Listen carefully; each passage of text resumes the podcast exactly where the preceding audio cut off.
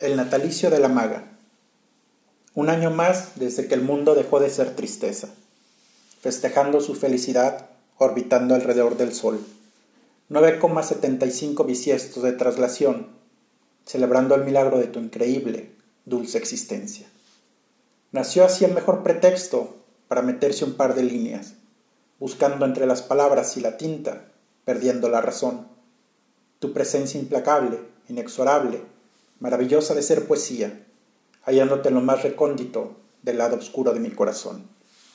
Aquí estamos, el mundo y yo, agradeciendo las bondades, la dicha de compartir el mismo espacio, el mismo tiempo, entre 7.590 millones de posibilidades. La vida ha decidido brindarme tu presencia por un momento.